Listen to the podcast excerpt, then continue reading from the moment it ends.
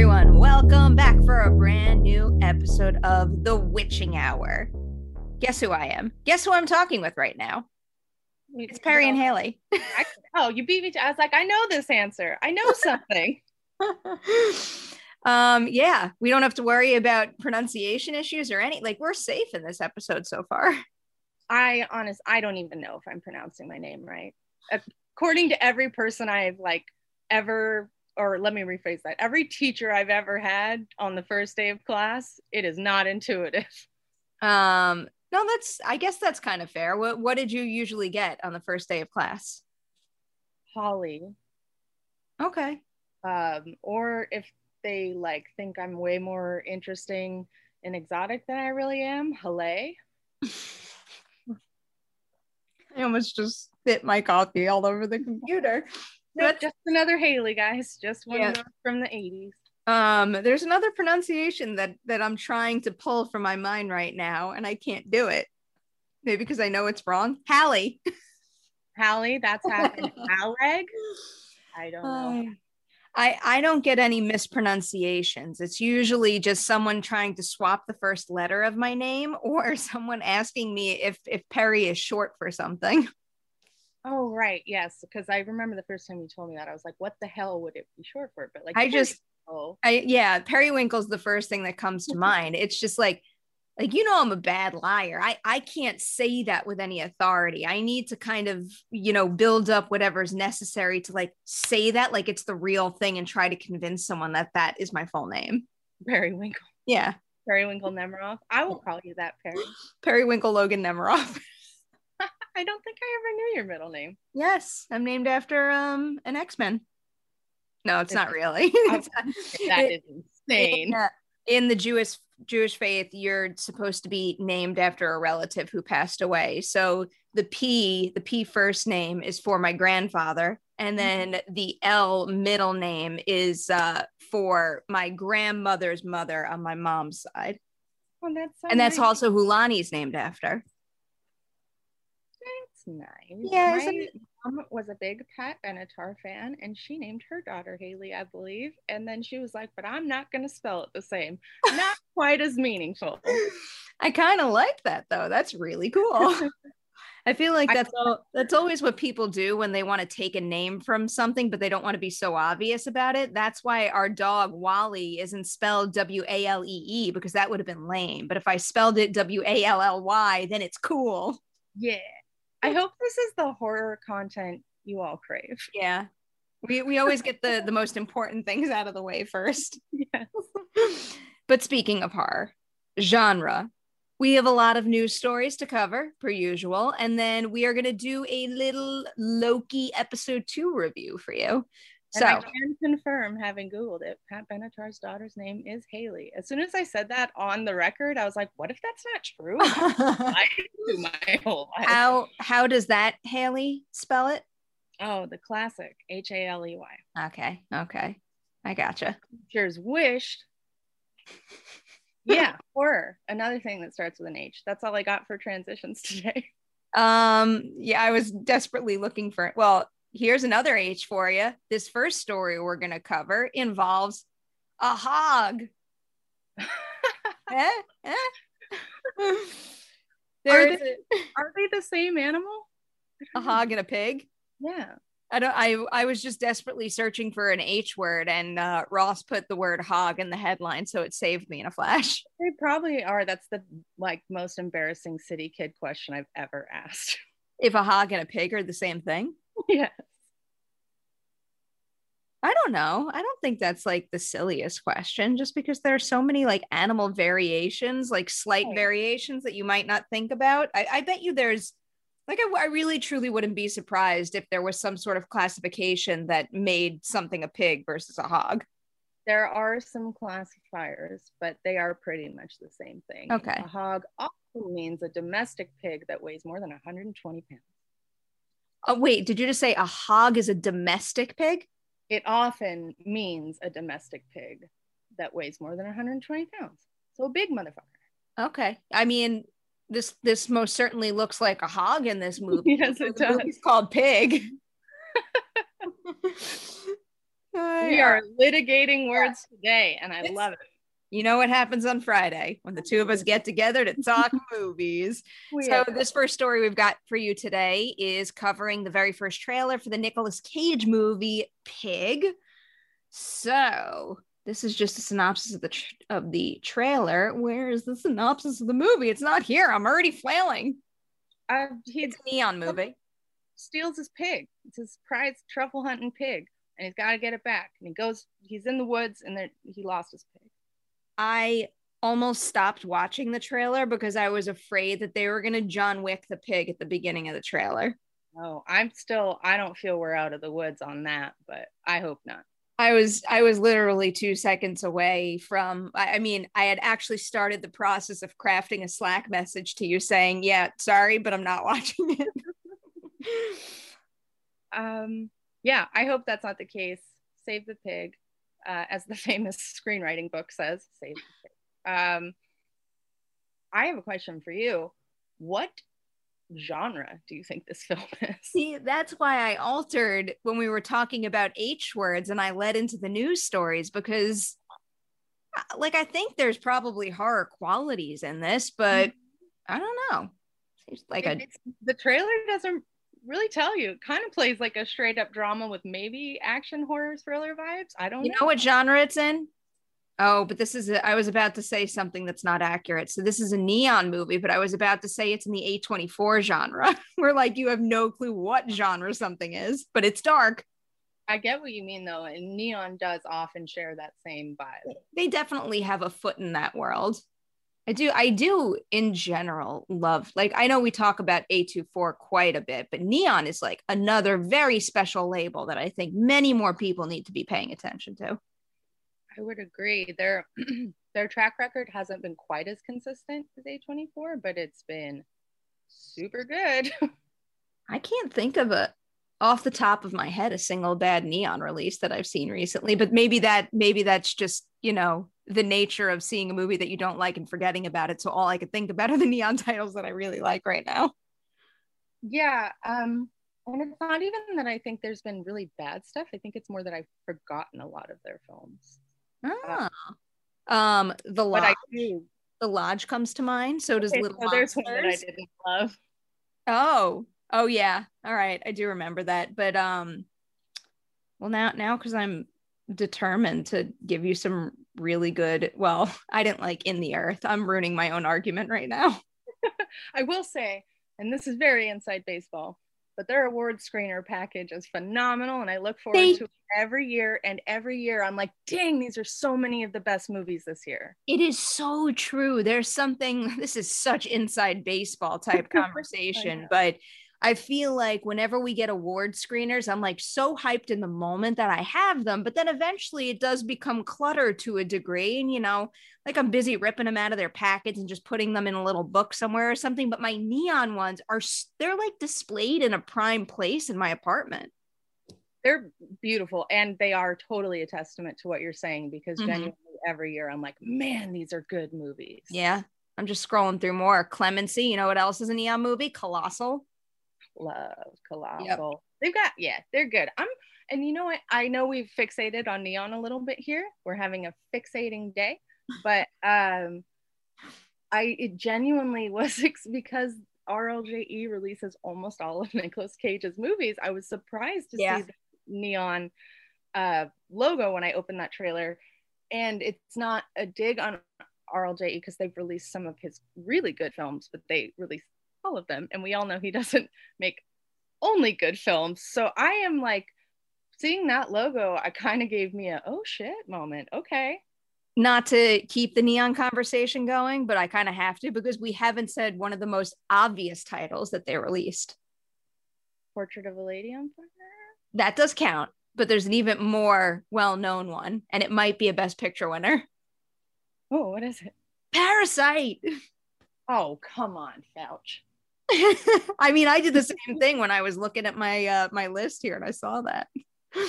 But this pig trailer looks interesting. I mean, like any Nicolas Cage movie does. And anytime he's in something, it, it just immediately makes me open to checking it out. But again, I have some uh I got some concerns about the fate of this pig, and I don't know how I'm going to feel about that. If there's anything too violent in the film, that might be a, a very, you know, quick way to get me to switch it off a little too early, but I'm at least going to try. Yeah, for sure. If the hog's happy, Haleigh's happy. How's that for some H's? That is excellent. You put that on a business card. I don't know what my brand is, but it's strong. Um, uh, for anyone I, who wants to know, Pig comes out in theaters on July 16th. Oh, that's so soon. Um, I, this to me, and you never know for sure. Sometimes trailers are just good, but this does look like it could be one of those special movies that perfectly understands Nicolas Cage's special energy and knows how to use it. And I sure hope so because that's always such a gift. Mm-hmm. All right. Do we want to go to our next one? Yeah. It is a Scream story. So the title of this article is Scream is completely finished production. More specifically, in an Instagram post on Monday night, co director Tyler Gillett revealed that the sequel to the beloved horror franchise is picture locked, meaning that the edit of the film is now set as it moves into other stages of post production. Yay. Yay. I mean, like this means we have to see a trailer fairly soon, right? Or a teaser. Yeah. I would think so. I don't time. Man, they've been so secretive about this though. I don't even know how they're going to play the marketing. I have a lot to say about that that I'm I don't think I'm okay saying right now. I know what you would say. Yeah. Yeah, I think you're reading my mind, but yeah. a little off topic, but within this story, kind of just because I saw I'm, you know, I sit on the YouTube channel all the time and I'm always looking at the comments. And I did see one comment calling out Scream already for being, you know, a big pile of garbage because it has a January release. Oh, interesting. That's not true anymore. It's no. not entirely true. Not entirely true. First of all, I think that the release calendar has been completely upended by the pandemic. I don't think the usual rules will apply for at least another year. But two, even if you want to go back to pre pandemic, January is a hit and miss month. Mm-hmm. There are prime spots to release movies, like, let's say, a horror movie. Also, you might be able to make that assumption about a movie that's like, you know, what's what's coming to mind? Shit, what's that like? It was Kit Harington and Julianne Moore's Seventh Son. Is that what it was called? Yeah. Where it was like pushed and pushed and pushed, and then they plopped it down in a January release release date. That mm-hmm. movie, I think it's fair game to be like, oh, oh, that's not a good sign. This movie has been scheduled there for a long time. This is a very hot property for that studio. They selected that release date with purpose. Mm-hmm. I um, you're absolutely correct. I didn't. Oh, my memory is so bad. Didn't Escape Room come out in January? Yes, it did. Huge hit. Yes, it did. Um, and also, as everyone knows here, we love it. But I, I mean, they also not just that theatrical behavior has been upended by the pandemic. If you look at the release calendar this year, it's there's no space for something like that where it'll get to shine in the way it will in January you put that in September, October. I mean, now the pre Halloween releases are even getting into August at this point. Um, isn't isn't Candyman in August for goodness sake? Candyman's at the very there's end of just, August. There's no room for it where it will get the the focus of attention it will in January. Yeah, I th- I think it could be a very smart play. And and and okay, I have strong feelings about this and I didn't know it. But the whole, like the original film, everybody's like, you can't release that at Christmas. It won't. Uh, yes, yes. And then it did. So take that random person on the internet. And the truth of the matter is, you only need one big hit to change that perception about a specific spot on the release calendar. Let's take the first It movie, for example, that completely changed the game for genre releases in early September. I feel that Get Out kind of did the same for that spring spot for horror. That's, I think that's a very fair point. Yeah. It's really, I mean, I think we've talked about this before, either here or back on Movie Talk back in the day, but we are moving towards a 12 month a year calendar of there is no dead season. There's, I think there's, I think there's no dead season. And I think that that comment applies to the big screen and also streaming services too. Oh, well, streaming services, gosh, I could go on a tear on that one. But, uh, you know, it depends on the service. The Netflix model is literally at this point just you're here today, here's something new. movie, movie, movie, movie, movie. Yeah.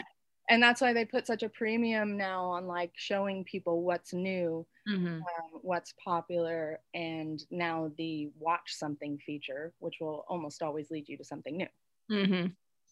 Man, so much content. Wild. This conversation is stressing Wild. me out. it's freaking me out to think about how much money they put into making that happen. Whew. Whew. There's a lot All of right. money. Next story.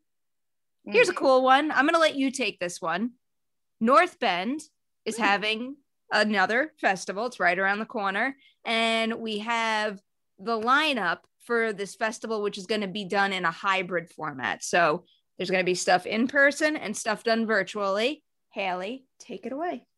Yeah. Um, you tricky, tricky devil. You know I had to. oh my god, your tabs aren't okay. I can I can pick it up if you want. That's okay. Let me just let me bring it back up. My computer and or Wi-Fi is not great. I can at least I can at least connect the dots between one specific witching hour episode and north bend because carlson young's the blazing world is going to be closing the festival. Then there's also a movie opening it that i'm just dying to see. It's swan song with udo kier and i've only heard the best things about that movie. Oh, that's exciting to hear. Um yeah and obviously like the the star of this lineup you could say like the real standout is a little podcast known as the witching hour. Yeah, I, I didn't want to be obnoxious about it, but I'm glad you stated it that way because it's true.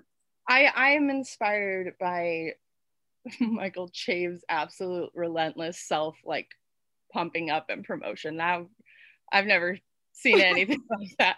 Um, but yes, we will we will be appearing there. Uh, I obviously jest about our importance, but we are pretty cool if you ask me. They've got always one of my, you know, I've sung the praises of this film festival a lot on here. I, I really love it. It's a newer fest and they've done such a cool job and an impressive, not cool, impressive job of carving out a space for a genre fest that isn't easy to label. This is a fest with a vibe, not like a theme so much. It's not like, you know, Brooklyn Horror Fest that tells you mm-hmm. exactly what it is. Um, this is like more built out of the location where it was started in North Bend, which is where they shot Twin Peaks. And so it's kind of, it's not like things like Twin Peaks, but it's it's aimed on that surreal, uh, sort of artsy, otherworldly energy, is what you'll Bizarre. see. Yeah, I really love it, and I'm so impressed by the team over there. And I'm not just saying that because like I like them as people. There's but, many uh, things that I picture when I uh, think about our time at North Bend, but the thing that I could picture with the most detail is the restaurant we ate at pretty much every day. We did a lot of work there. Spent a whole lot of money there, and every penny was very well spent. Isn't it something like the North Bend Bar and Grill? Something like it was like a very very basic name but like i can picture the interior and the beer menu with uh like too much specificity. Stunning beer menu. Uh, but yeah so they've got a lot of really cool films it seems but part of what i like about north bend is most of the time i don't know what a lot of the movies are so you get totally surprised.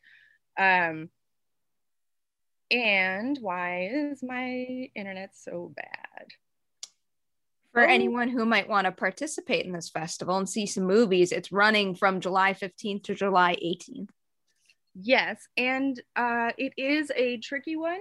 I'm just going to close the window. It's not working out for me. If you want to know which exact movies are going to be there, you can visit collider.com where we have a write up. And I would also encourage people who are curious about attending virtually or in person, honestly, uh, check the listing because most of the movies they're playing in person are not being played virtually and vice versa. So you want to make sure that you can see the, you know, the films you want to see with your preferred means of attendance. They're also doing a uh, 20th anniversary shoot me how is that possible of donnie darko and a conversation with the filmmaker richard kelly right mm-hmm. um, hosted by april wolfe wolfe so that should be pretty engaging our our oh my brain i hate that my internet is not working i rely on notes and facts in front of my face uh, but the the mats will be there with their podcast which is certified forgotten forgotten, not rotten. Yes, that's where I always get hung up. Um, so there's all kinds of good stuff, good stuff. I feel like they've said certified rotten to me before. Maybe I'm just thinking about what the nature of their podcast is. I think that that was a former thing where, because now it's movies that have less than so many yes. reviews. And I think it used to be films that were rotten. Because that, like, I know it's certified forgotten, but that also certified rotten rings a pretty loud bell. yeah i feel like we could definitely clear this up with with the text. Anyway uh north bend very cool. So happy to be there again. Love the fest. Check it out. Uh it is geo locked to the pacific northwest so that will probably block out a lot of listeners but that's pretty par for the course with a lot of film festivals that are more regionally focused like uh, fantasia operates similarly. It's geo locked to canada. Mm-hmm. gotcha. All good facts to know. Mm-hmm. Next story here. Mm-hmm. We've got an update on the new Orphan movie, Orphan First Kill. So, I believe this comes from a Jeff Sneider interview, if I'm correct. In a recent interview with Collider, Orphan First Kill star Isabelle Fuhrman said that people will be shocked by the horror prequel, in which she claims to make movie history as the first adult actress to reprise a leading role that she first played as a child. Interesting, interesting. Yeah, so I have spent so long trying to like just debunk that because it just doesn't sound like it could possibly be true, I, but I have not found another one. Wait, let me see how she she phrased it one more time. Claim movie history, the first adult actress to reprise a leading role that she first played as a child. that's like what what well what classifies as a child because the first example that comes to mind is Ralph Macchio and William Zabka were kids when Karate Kid came out, and now they're playing those roles again. Actress. Okay, fine. You're missing there. There's actually uh, I found like several dudes. Actress. And all right, all- well then then I'll go back to Cobra Kai and say Elizabeth Shue. Yeah, you you didn't listen to my second thought. Damn it. In TV, I think she's talking about film like all these people coming back to their roles because there's like Fuller House that would be an example, but it's yeah. too shit. Now I don't want to talk about the rest of our stories, and I just want to solve this puzzle that I know there's an answer to. There's an answer. There has to be, but honestly, like I definitely did some research for like longer than I should. Have. Can we go back to Scream? Does like as a teenager, a child, how old was the cast of Scream? I think they were all adults. Like they were playing teenagers, but I'm pretty sure they were in their 20s. I'm gonna think of something, I swear. It's gonna drive you crazy like it's been driving me crazy. And I will be so relieved if you or a listener thinks of one that can like free my brain. Um, how about uh no, it's I was gonna say Tim and Lex from uh Jurassic, but they I mean they played the roles twice as kids. They haven't really come back to the franchise. Yeah. Boo. It sounds like it can't be true, but I think it might be.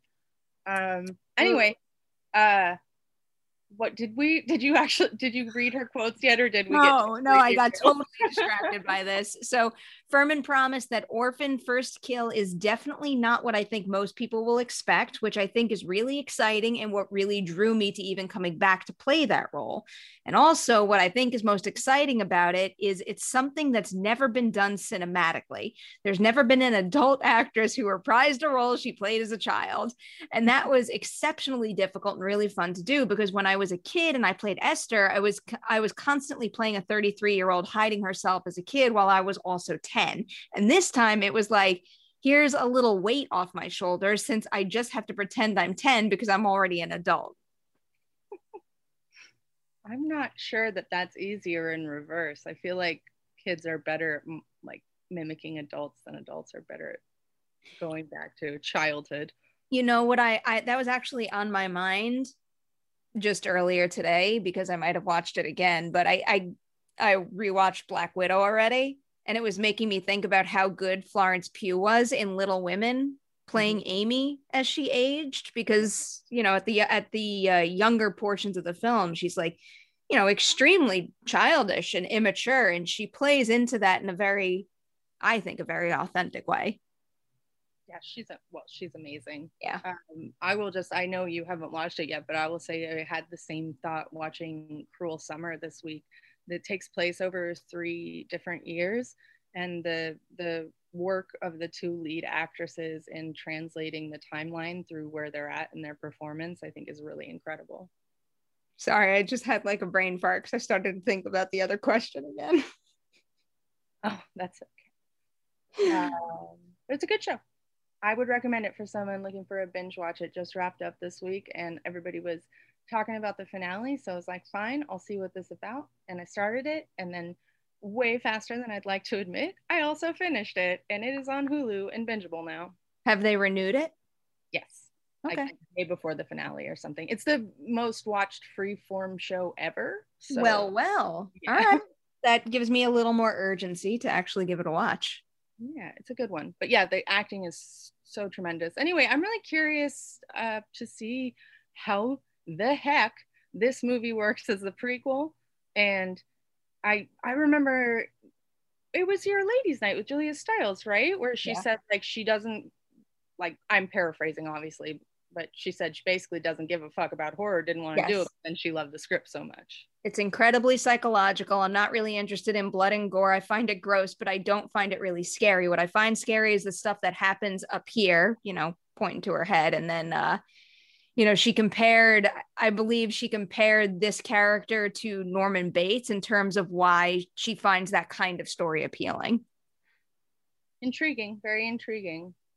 Anytime someone's like, I don't really love horror, but then I read the script and I had to do it. Yeah. That, that's a good sign.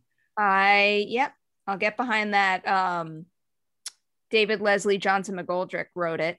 So I'm curious. I'm curious to see if he could have I mean, because uh, Conjuring's a pretty big success, right? Mm-hmm. Conjuring three. So is he going to keep it up? I don't know. I don't know, but I'm very curious, and I uh, I appreciate that this this young actress was able to ruin my week with an unsolvable question. Above all, I just want to make sure everyone leaves this episode as fixated as I am on this. I mean, I'm just uh, sorry. I'm just looking at his uh, his filmography, and he's like, you know, like Red Riding Hood. Oops. Mm. Wrath of the Titans. Oops. But mm. then he did The Conjuring too. He wrote he wrote Aquaman. He's also uh, a screenwriter on Aquaman and the Lost Kingdom. I mean, he's he's got some good franchises here. That's true. We'll see how that plays into a weird sequel prequel psychological thriller. I am very much up for giving him a shot with this. I'm curious to see how it turns out. Next story. Mm-hmm.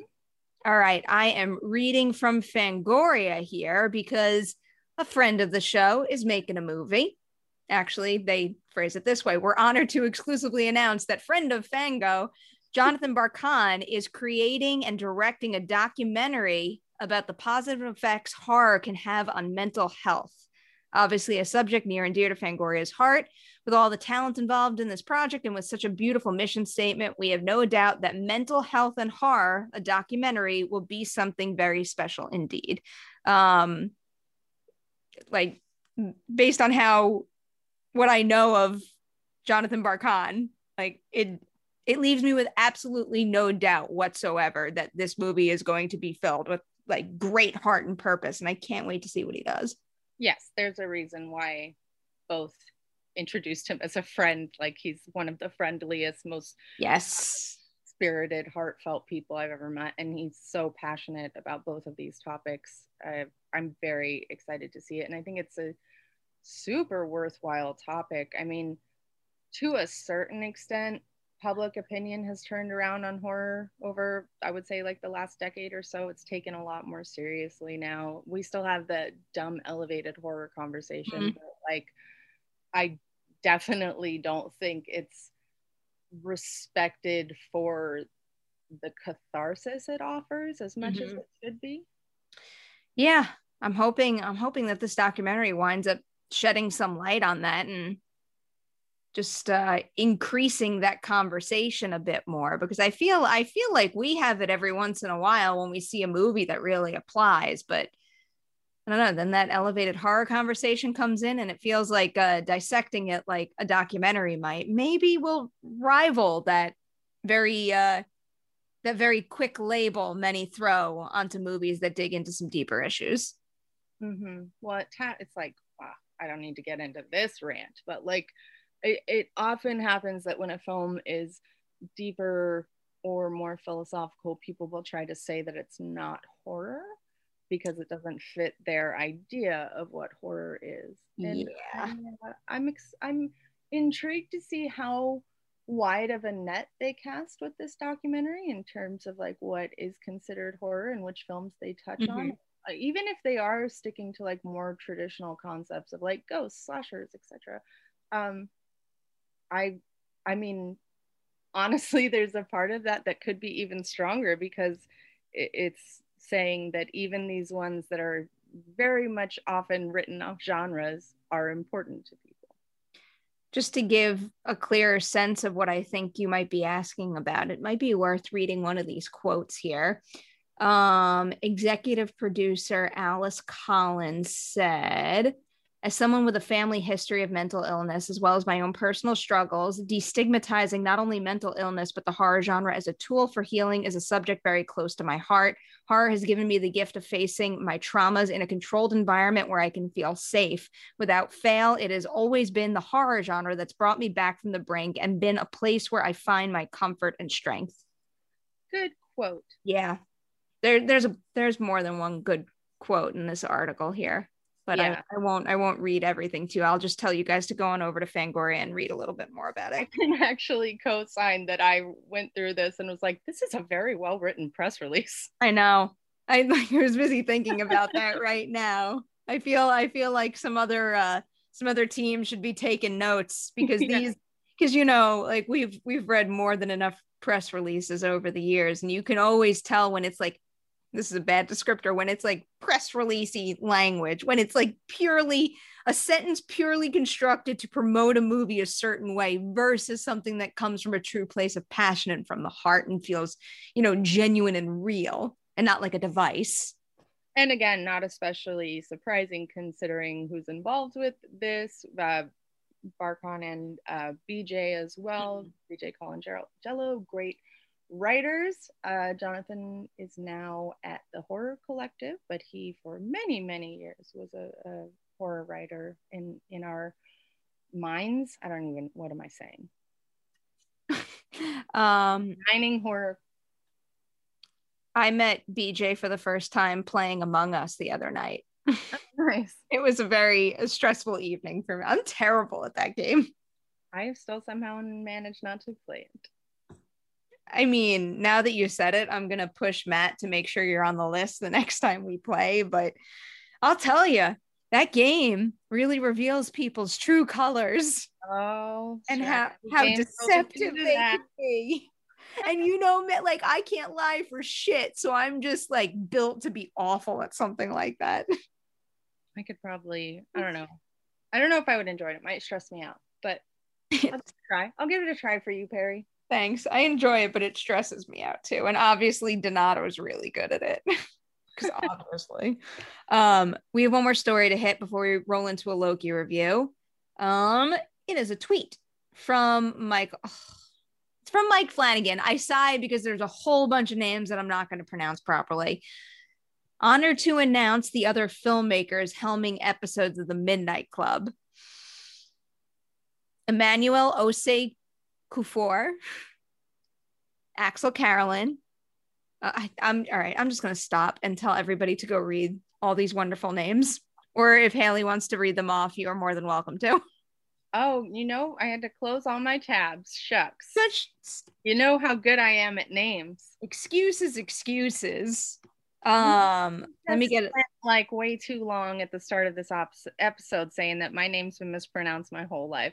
Do you know? I- you know what else I've been very guilty of lately, and I find it very frustrating, and I can't figure out how to fix it.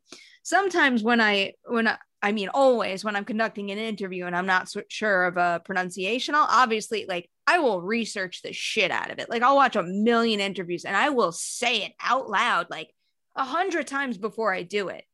But sometimes it's like if you ever heard something pronounced another way, hmm. it's bound to creep in. Oh yeah, happens to me all the time. So I'll just I'll reveal this. I'll reveal this now so you can laugh at me when you watch the episode. But I just had I just had Iliza Shlesinger Mm. on the show on Ladies Night for Good on Paper, which is actually um not gonna say anything. Uh embargo. I was gonna say something nice.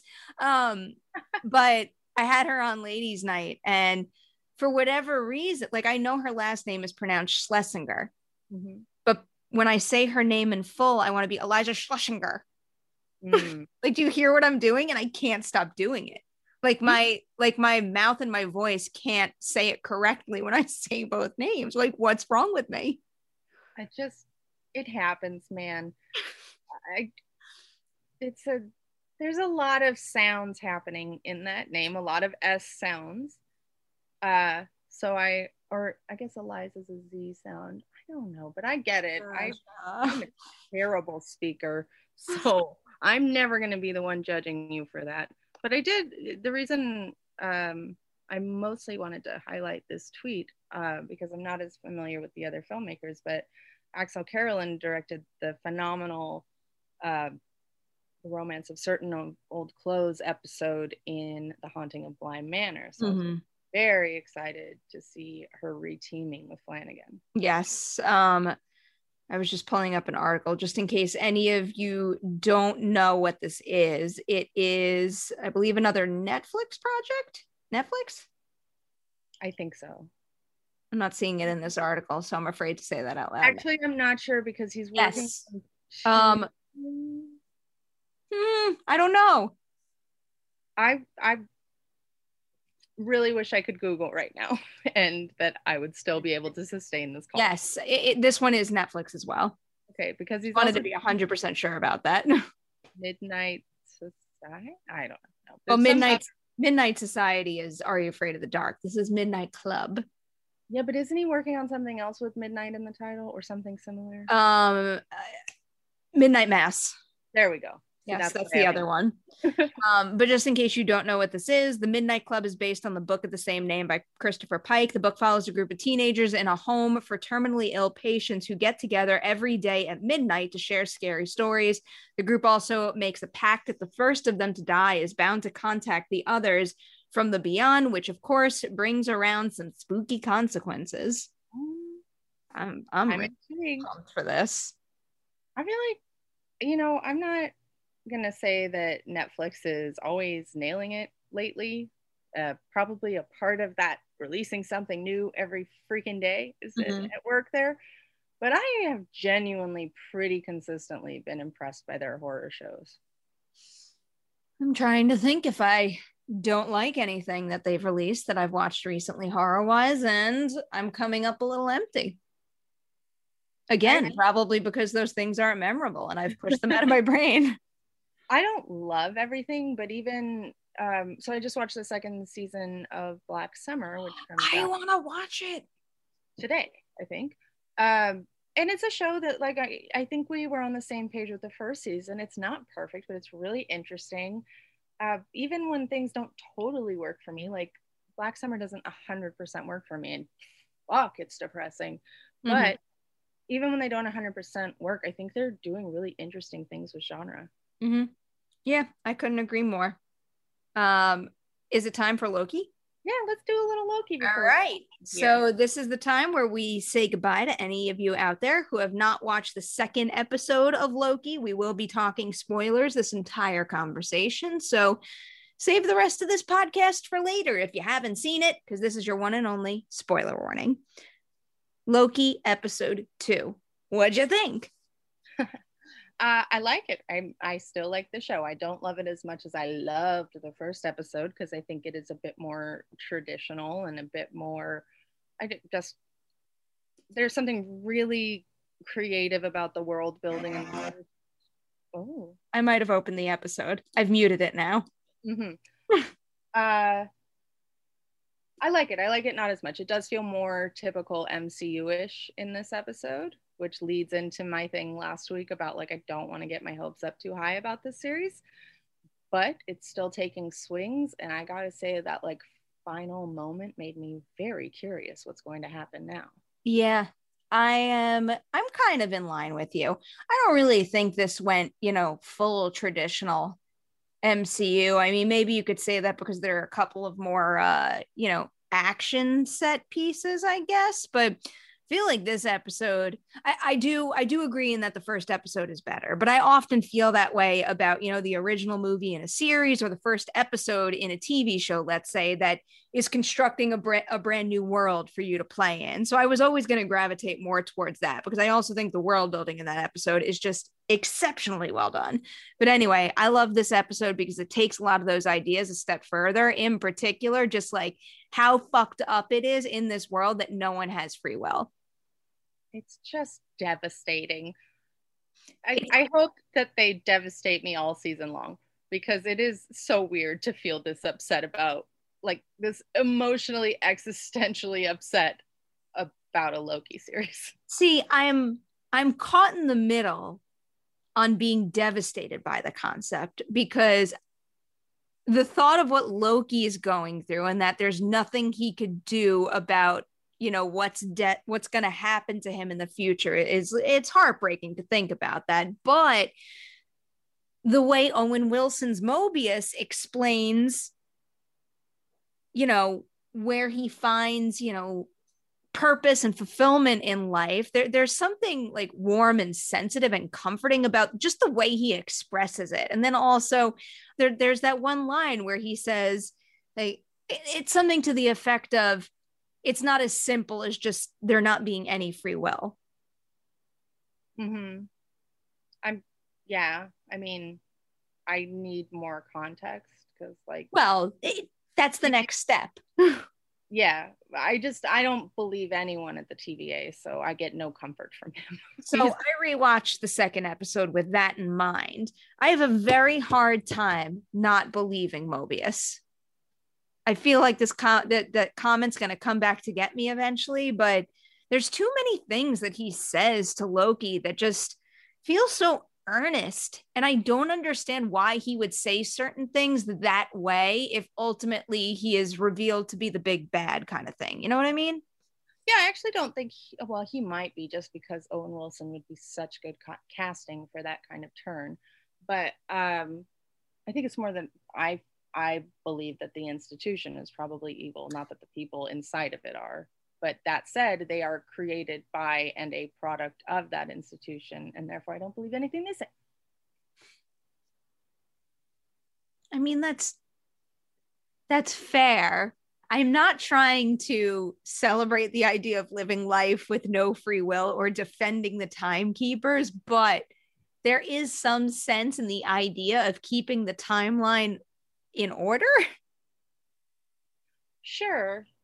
I think that it's a really hard line to draw because isn't that essentially what Loki was trying to do in the Avengers? He was saying, just do what I tell you and you'll be happier. You know, Neil, human beings just want decisions made for them. There's another there's another line I'm thinking about that I can't say right now like I'm bursting right now to say it, but I'm not going to. Remind me to come back to that at a later date. Okay. Um yeah, this this episode though just made me more obsessed with uh more obsessed with TVA live. Here's a here's another question because like you're more familiar with the comics than I am. When the timekeepers create the TVA employees, is it like poof you're here, you're this age and you're this age for forever or are they are they born into the world as you know babies and then they grow up to become a Mobius. I honestly don't remember right now, but I wouldn't even presume that that would apply to the show if it were true in the comics. Um, the MCU has consistently reinvented what they need okay. to for their properties. But uh, I that's such an interesting question because what how would an immortal whatever they are age? So you you just called them immortal. So they're immortal. Well i guess it depends on your definition of the word. They might i'm i mean i think you can like kill them maybe? I don't even but they they can the, the, the, the variants the variants been killing them yes. So it's more that i'm trying to think of how the the writer and the director phrased it in our interviews with them. But basically they have existed for all of time since the timekeepers did whatever they're doing.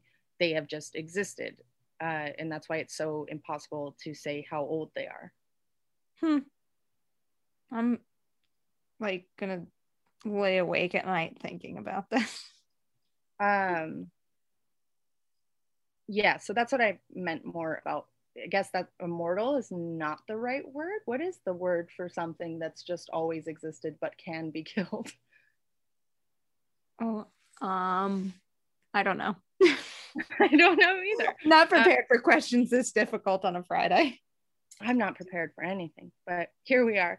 Yep. Yeah it was so my real point of intrigue is I guess we haven't even mentioned Lady Loki. I just don't find it to be that big of a deal. That's definitely in the comics, and mm-hmm. it, it, that sure, yeah, of course that would happen eventually. Great. Uh, we'll see what she's got. Wait, can I ask you more questions about that? Mm-hmm.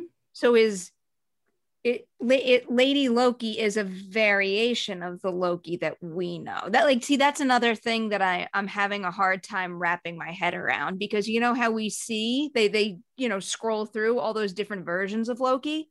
But yeah. if there's only one sacred timeline how could loki look any different? This like if loki always, to- like if loki always had to step off the sacred timeline to create a ver a ver uh, a nexus event wouldn't it still be the same Loki? So, no. And I think this is, or maybe no, I don't have firm answers because I don't know what the hell these writers are going to do. But uh, this is what I had to stop myself from referencing last week when we were debating uh, if there are multiple timelines in the sacred timeline. Yeah. This is why I said, yes, I believe that they are, but they all have to go a certain way to com- prevent the multiversal war. I get it. So it's like these, there are multiple timelines, but they're all running parallel to each other. Kind of, yeah. So by the end of this series, the timekeepers are 100% going down and these yeah. timelines are merging, and then we'll get the rest of the MCU. That has to be what's going to happen. Yeah. Okay. And I mean, how do you even? That's why I'm so intrigued by the final moments more than the Lady Loki reveal. Is like, okay, yeah, yeah, that probably was going to happen always eventually but what the heck is what she just did? Like are they like doing it now this early in the series run like bringing the whole collapse in? I'm very curious. How do you come back from that? That's definitely what they seem to be doing. I mean ba- based on the rules established thus far i don't think they can contain something like that. Yeah i'm very intrigued. That feels so like just foot on the accelerator storytelling and i'm not complaining about it. I am a little shocked though I'm sh- I guess I'm shocked. I'm not, I'm not that shocked because remember, aren't aren't we only getting six episodes? Yeah, but think about how long it took WandaVision to do anything. Well, like, exactly. So they're doing something very early on. That's what I mean. That's why I'm surprised. Different it's, format I, though. Those episodes yeah, were way shorter. Totally, and it's a different show. But I I guess I just yeah, I wasn't prepared for this series to come out, be like, here are the new rules of the MCU. Everything you thought you knew is dumb and not right, and Infinity Stones aren't worth shit. And also, here's your new timeline. I mean, it's not that they're not worth shit. It's just like they're worthless de- depending on where they are. Yeah. Like once they're brought back into their their timeline, they're just as powerful. obviously they're not worth shit. They, they he did a lot of damage with them. But what I'm saying is they were previously perceived as like the ultimate power, and now we see that they're not. Mm-hmm. That is true. Yeah. I will So add. if you don't have thoughts about this episode, I have a shit ton of questions. Yeah, I have. I have one more comment or thing I wanted to highlight was how how much I love how they're playing with, you know, who Loki's been and what it means to have a whole bunch of people around him who are very well aware of what he's capable of. Hmm. It almost like it, it's forcing him outside the Loki box, but it still has me questioning, which is it's uh, like a very interesting situation to be in that they can still create so much suspense with a character that we've seen make very similar moves. Mobius flat out says, You've stabbed, you know, X amount of people in the back. Like we we know exactly what he's going to do at all times, but like especially in that moment, bef- in that moment when he's there with Lady Loki, and he's like particularly the shot when he's like just standing there deciding whether to go through that door. I don't know the way the way that they can display the wheels in his head turning that feels so attached to who Loki was before, but it still leaves me curious about what he's really thinking and who he's really um who he's really supporting in this whole effort. Just has me fascinated. Like he's still playing his games with me. Yeah, and I'm glad you brought this up because it was a per- fairly uh, pervasive sentiment after the first episode that by showing him like his whole file, they had basically jump skipped him ahead to the same place that he was in Endgame, and I am unconvinced that that's true. I don't. I mean, we'll see, but I don't feel that it's certain at all that this is now like the quote unquote good guy Loki that we had in Endgame. Oh no. I, I mean, that's just that's not possible. That's not how people work. I mean, it's not just about I mean, I feel like there's been movies about this, or it's like if you want to play that game, you know, what would you do if you knew how your life ended or knew your future? That doesn't necessarily mean that you would behave the same way as the person who had experienced all of that before leading up to that, before getting to that moment. You know what I mean? I Like he doesn't have any of the experience. yeah yeah i'm i'm in i'm very again i just have questions but i am very intrigued by who this uh loki turns out to be and where he falls on loki's very very wide moral spectrum um and i hope maybe i'm giving them too much credit maybe they are just jump skipping him several films ahead back to the same place but i just i don't see that from what we've seen so far at all Mhm. Yeah, I don't, I don't really see that. I don't really see that either. And I think that's I think that's part of the reason why there's just so much potential with this character. Like I think they would be shortchanging themselves if that were the case. I do think, I mean, it's not confirmed and I don't know anything. Richard E. Grant has to be playing another Loki, right? It seems possible to me. I mean, how could you cast that man and not make him a Loki? I mean I feel like we should revisit that next week when we see where they wind up.